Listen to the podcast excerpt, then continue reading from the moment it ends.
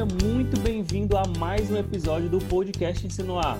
Meu nome é Joel Bruno, eu sou designer educacional da Fundação Demócrito Rocha e no episódio de hoje nós vamos continuar a conversa sobre ensino remoto, novas práticas e antigos desafios com o professor João Paulo Gurgel. Então, se você caiu aqui nesse episódio e não ouviu a primeira parte, não deixe de escutar porque tá muito boa. E agora já aumenta o volume aí porque o nosso episódio já tá começando.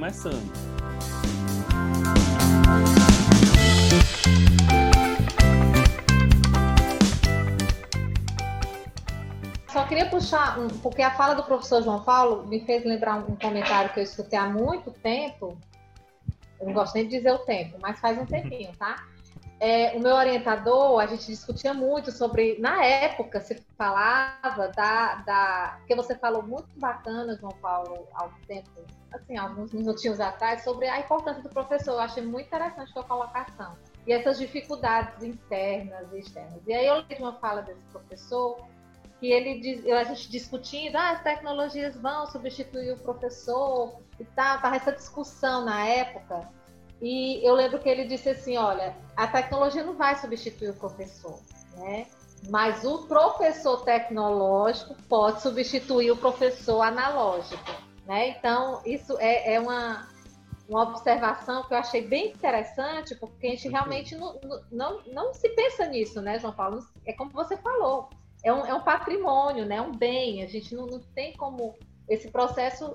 Realmente também na minha cabeça não existe essa substituição. O professor sempre ele vai ter um papel fundamental, bem, é, bem claro dentro desse processo social e educacional. É, essas questões que a gente está discutindo aqui no, nesse episódio, é realmente o professor ele ficar atento ao que está ao redor dele, né, nesse novo cenário. Com toda certeza. Se a gente observar os professores do passado e comparar com os professores do presente, né, a gente... tende a observar uma mudança discreta no comportamento. Isso não é uma crítica, muito pelo contrário. O professor se mantém como aquele que busca incessantemente o conhecimento para transmiti-lo ao aluno. Agora, é, é fato que a sala de aula... Eu ouvi, ouvi também uma, uma, uma frase, uma comparação, numa palestra algum tempo atrás... que dizia que se você pegasse uma pessoa de mil novecentos e dois, né, uma pessoa do século passado, trouxesse essa pessoa para o presente, talvez o ambiente em que ela ficasse mais é, à vontade, né, se ela viesse para o futuro, que nós estamos agora, no caso do nosso presente, mas para ela o futuro, ela ficaria mais à vontade na sala de aula porque foi um ambiente que menos evoluiu. Então, isso foi duro de ouvir, mas foi é, fatídico. Porque a sala de aula, a estrutura da sala de aula evoluiu muito pouco nos últimos anos. E quem teve de fazer essa mudança e levar essa mudança foi o próprio professor, né? Quando a gente faz a comparação entre escolas é, particulares que têm mais recursos, essas evoluíram com mais facilidade pela, pela existência do recurso. Por exemplo, muitas escolas já têm lousa digital há algum tempo, já tem um projetor acoplado ao teto. Enquanto que, por outro lado, a gente viu aí no último domingo reportagens falando de escolas em meio amazônico, os professores tinham que atravessar, é, fazer caminhadas de duas horas, passando por lagos, atravessando lagos e rios para entregar o material ao professor. Então, é, essa epidemia também, ela revelou dentro do Brasil, ela trouxe uma revelação muito forte sobre a questão do recurso para a educação. Por exemplo, no Brasil, nós estamos fazendo uso da internet para, as, para a maioria das aulas digitais. Quando a gente fala, por exemplo, de Portugal, Portugal entendeu que nem todo mundo tem internet e foi para a televisão. As aulas foram transmitidas pela R T P, pela Rede Televisão Portuguesa. Então, eles viram ali a, a, a maneira de fazer aquilo chegar até o aluno. Infelizmente, no Brasil, e aqui não é nenhuma crítica, mas o motivo para a gente repensar é assim, quanto que tem, de fato, investido e bem investido em educação para tornar a sala de aula um ambiente atrativo para o aluno, fazendo parte do, do, do tempo em que ele vive, e não esperar só isso do professor. Então, muitas vezes o professor não consegue é, é, se atualizar da maneira que deveria pela falta de recursos. Imagine um médico... Que evolução ele teria tido também se os hospitais não tivessem investido em tomógrafos, microscópios, aparelhos de ressonância magnética, ele não teria como fazer muita coisa simplesmente com o seu conhecimento e alguns medicamentos. É, e essa questão, quando você cita Portugal, o alcance, né? A gente fala de dois mundos dentro de um mesmo país, né? Enquanto tem uns rapidamente com acesso, outros têm uma dificuldade que pra gente, eu vou dizer, eu nem acho que seja surreal. Acaba sendo, mas não é, né? A gente fala, ah, isso é surreal. Não, não é, gente, acontece. E há muitos anos, né? Estamos em dois mil e vinte, a gente ainda se depara com isso. É, alguns estados brasileiros, eles usam muito o recurso da televisão. E, e aí o que eu acho que faltou na gente, enquanto país, sabe, pessoal? Eu falo pro, tanto para o Joel como para o professor João Paulo, é um planejamento, né? Além do, do que você disse agora, do investimento, de saber o que é importante, dar esses recursos aos professores e às escolas, né? Que eu acho que o professor ele é, um, um, ele é um personagem muito importante, mas a escola é, é, é, uma, é uma comunidade, né? Ele envolve várias coisas, é uma biblioteca, é, é o próprio pátio. Eu acho que tudo isso são recursos de aprendizagem, né? Eu, eu lembro que eu aprendia muito nos corredores da faculdade. Às vezes eu acho que eu aprendia mais na cantina do que na própria sala de aula. Porque tudo é ambiente de aprendizagem, né? Quando você sabe aproveitar os espaços. Eu acho que o que faltou no Brasil, e aí é uma pessoa humilde falando, que eu não faço nem parte de nenhum ministério, de nenhuma secretaria, já fiz, mas não faço mais, é, é essa falta de planejamento, né? Às vezes eu acho muito ruim, para não dizer outra palavra, é, tá esse, esse, essa separação. A educação é uma coisa só. Eu não posso, ah, porque é a escola pública, ah, porque é a escola particular, ah, porque é a escola de educação infantil, ah, porque é a escola de ensino médio. Não é assim, né? Para ter esse, a minha escola está fazendo dessa forma. A escola do meu filho tomou essa decisão. Ah, pois a escola do meu filho tomou essa.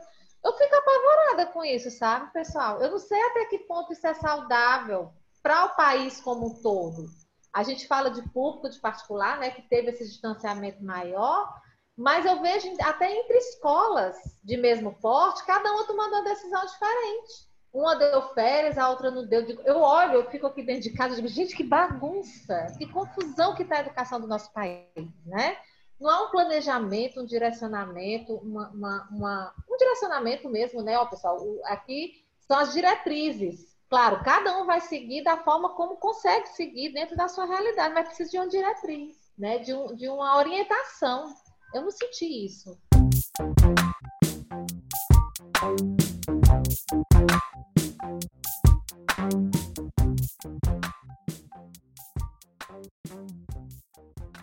Eu acho muito, eu acho muito delicado falar que a pandemia teve lados positivos, porque de repente quem está nos ouvindo perdeu algum parente, né? Mas a gente não pode desconsiderar que houve coisa positiva com a pandemia, sim, né? Ainda que, enfim, que os meus sentimentos por, pelas pessoas que se foram, e a gente sabe que uh, foi muito doloroso para muita gente. Mas, quando a gente, às vezes, faz algum tipo de comentário sobre o nosso país, a gente normalmente, Viviane, a gente se remete à Europa como sendo um modelo de exemplo de cidadania e de, de civilização. No entanto, uh, o que eu acredito nesse meu tempo, essa minha vivência no exterior, é que depend... cada cidadezinha, independente de onde fosse, que a gente visitava pelo, pelo interior da Inglaterra, pelo interior de Portugal, a gente sempre via nas pracinhas monumentos aos soldados que morreram na Primeira Guerra, na Segunda Guerra ou em outras guerras que os países têm se envolvido. E esses países, ao terem tido muitos problemas, a, a igreja brasileira, por exemplo, de Whitechapel, em Londres, foi bombardeada na Segunda Guerra Mundial, ela explodiu quase inteira. E essas marcas de uma guerra, de desunião, de uma praga, Londres pegou fogo em mil seiscentos e sessenta e seis pela... A, na época em que havia uma praga de, de peste bubônica. Então, essas dificuldades que os países passaram dentro da Europa fizeram com que eles se unissem mais. Então, uh, o Brasil vivia até então um momento de, de, de muitos extremos, de muito ódio. Eu não vou dizer que já passou, mas que pelo menos deu uma amenizada de uma bipolaridade muito grande. E ao a gente entender que estamos dentro do mesmo território, passando pelo mesmo problema, com as mesmas dificuldades, que aí não são as mesmas, isso traz uma espécie de união. Então, muitas vezes, isso que acontece de negativo, uma peste, uma, que não é novidade, uma pandemia não é uma novidade, uma guerra não é uma novidade, né? Isso traz, pelo menos, um espírito de união e, e talvez enxergar que somos o mesmo povo, debaixo do mesmo céu, no mesmo território, e, e observando que nós temos os mesmos problemas, talvez isso faça com que a gente consiga pensar em soluções uh, unificadas, sabe? Eu acho que isso... Coletivas, né? Coletivas. Eu acho que isso fez a gente repensar na, na questão de ser patriota e não da gente se unir sobre uma bandeira verde e amarela somente de quatro em quatro anos numa Copa do Mundo. Uhum.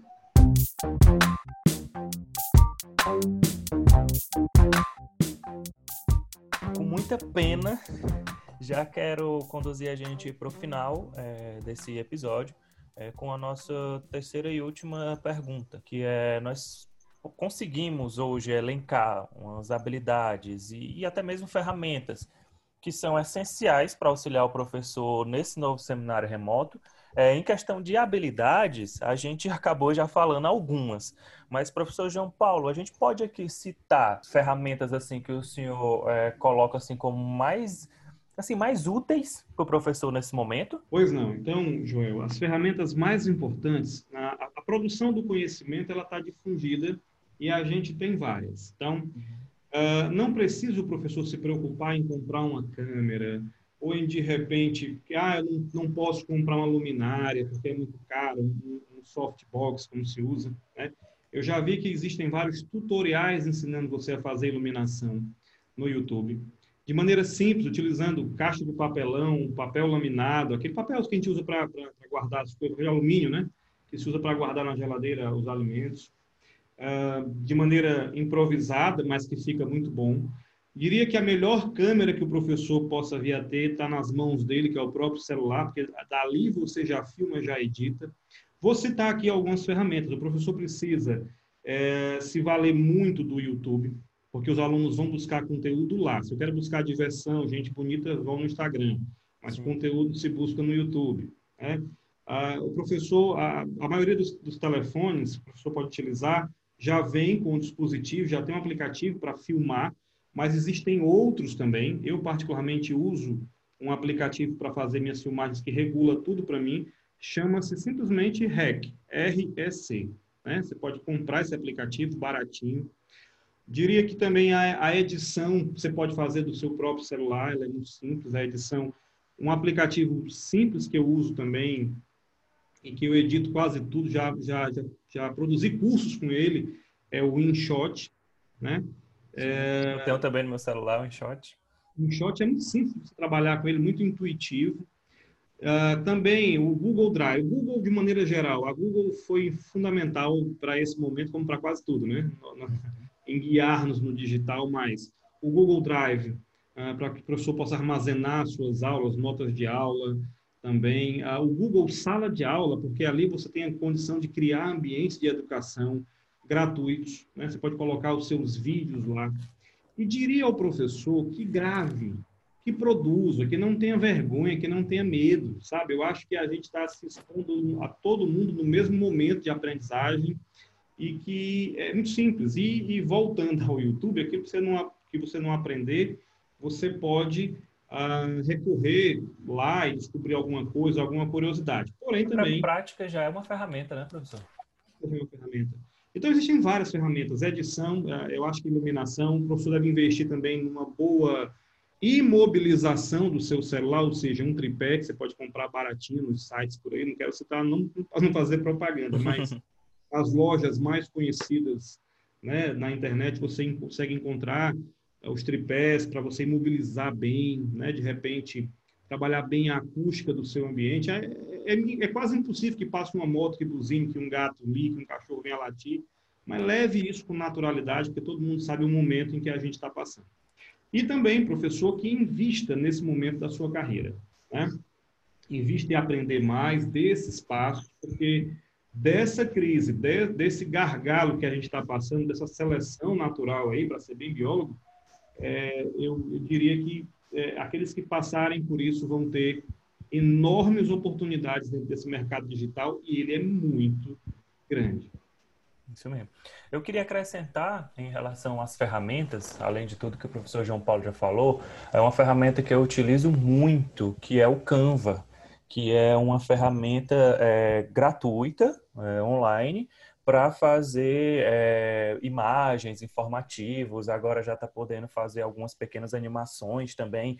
Enfim, é muito útil porque, querendo ou não, é, a geração de alunos, aí, até, eu posso até dizer independente da idade, seja, seja criança, adolescente ou até de adulto mesmo, é, hoje nós estamos muito visuais, não é, professor? E aí o que acontece é que você usando uma ferramenta como o Canva para criar uma imagem mais bem elaborada, e não é difícil, é, é, muito, é muito intuitivo, é um arrasta e solta, e você cria... E já tem lá muitos modelos. Ah, não, Joel, tu tá falando aí de, de criar imagens, mas eu entendo zero de design, mas lá também já tem modelos prontos, só para você editar o texto. Pode usar à vontade essa, essa ferramenta, e é muito bom porque você entrega a informação, seja um aviso, seja um infográfico mesmo que você faça lá para auxiliar o estudo do aluno, seja uma pequena animação para explicar algum detalhe, alguma coisa, algum material complementar à sua aula.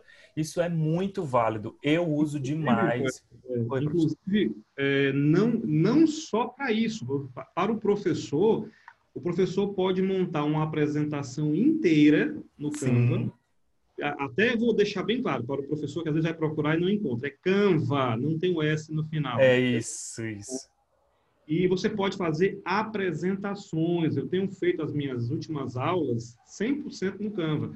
E no final você pode baixar com a opção de baixar para PowerPoint. Então é, é... é muito bom mesmo. E as apresentações lá são muito lindas, assim, muito... Baixa P D F lindas. Também, isso. Né? Eu também gosto bastante. E, e aí com essas ferramentas e essa, essa ela encarda essas habilidades, é, tudo isso que a gente comentou, é, você, nosso ouvinte, que é educador ou até de família ou de outras profissões, como o professor João Paulo falou, que está se aventurando por, pelo, pelo ensino remoto, né? Fica aqui a nossa dica de para você se aprofundar em um curso que a Fundação Demócrito Rocha lançou, que é o curso Sala de Aula Digital, que inclusive é elaborado o conteúdo pelo professor João Paulo, que foi aqui o nosso convidado desse episódio. Queria que o professor João Paulo até falasse um pouco sobre esse curso, porque eu participei da montagem do ambiente virtual de aprendizagem desse curso e eu me encantei com as aulas. São aulas curtas, diretas, objetivas, são claras demais, gera realmente um, uma mudança. A gente, a partir do conteúdo, a gente já tem insights, já, já sabe de forma clara como se portar nesse momento, como ter resultados de verdade nesse momento, e até uma mudança de mente, porque são muitos conteúdos lá. Queria que eu, eu me encantei muito, eu enquanto estava é, é, configurando esse curso no, no AVA da Fundação Demócrito Rocha, eu me encantei muito, até comentei com a professora Viviane, que também gostou demais do, do conteúdo. Não é porque nós fazemos parte, parte da equipe da Fundação que, que a gente... Até, né? A gente é um pouco suspeito em falar, mas realmente eu posso dizer que esse curso é muito bom. Eu queria que o professor João Paulo é, falasse um pouco dele. Eu também sou suspeito para falar pela paixão. Eu me apaixonei pelo próprio curso. Eu acho que o nascimento dele, quando eu peguei todo esse conteúdo, foi muito oportuno para o momento, né? O curso surgiu de uma ideia, conversando com o professor Simão Vale, da, da, da Escola MAS. A gente já teve um projeto junto no passado de educação digital, onde eu era o responsável pelo conteúdo, pelos professores, né, para organizar o conteúdo. Aconteceu algo engraçado. Quando eu comecei a convidar os professores, eu vi grandes mestres da sala de aula congelarem dentro do estúdio. E eu fui acompanhando cada um deles e dando dicas e falando de como gravar, ensinando aquela linguagem.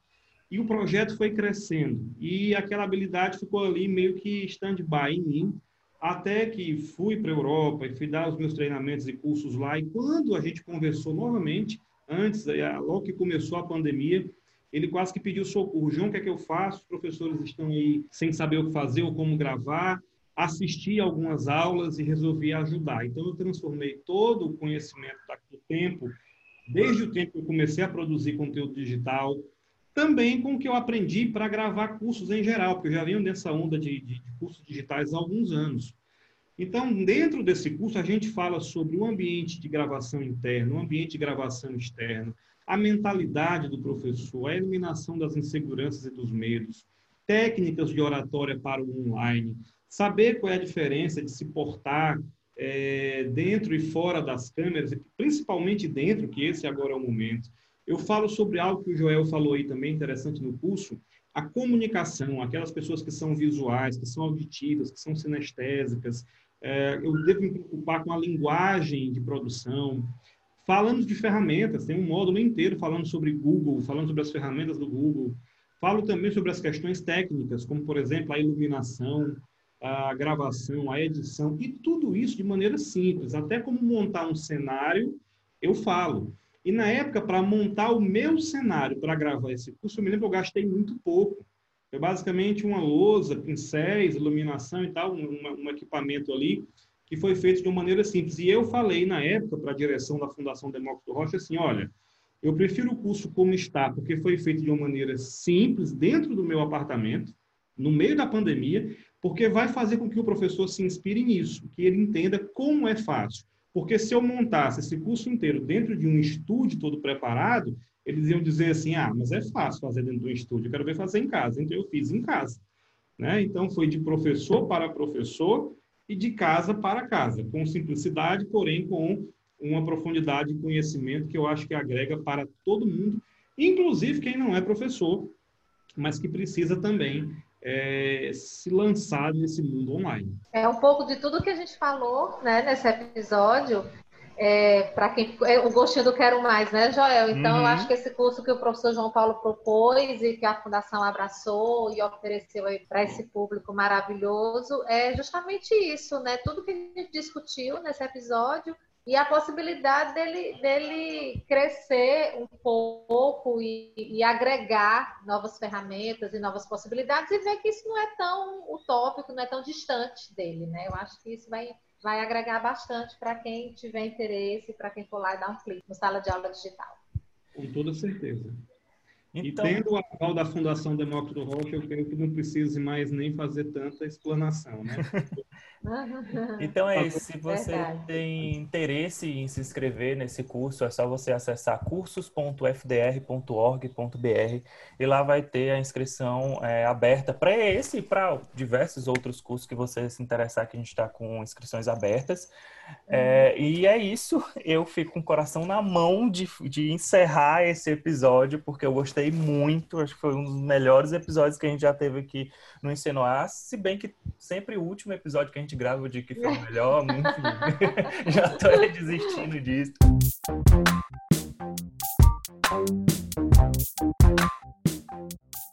E a você que é nosso ouvinte, que ficou até aqui com a gente, que gostou desse episódio, nós pedimos é, que, como forma de retribuição a esse conteúdo, você compartilhe, envie aí no grupo dos professores, do, do colégio, é, para os seus amigos, todo mundo que você acha que esse conteúdo vai ser relevante, é, envie aí para todo mundo, para que a gente consiga fazer aí essa comunidade de professores e difundir mesmo esses conteúdos que são tão relevantes para a gente da educação. E também acessa lá, É, eu vou repetir, cursos ponto f d r ponto org ponto b r. Acesse os cursos aí da Fundação Demócrito Rocha. Um deles é o curso com o professor João Paulo, que eu tenho certeza que você vai gostar muito. Então é isso, nós ficamos por aqui e até o próximo episódio. Obrigado.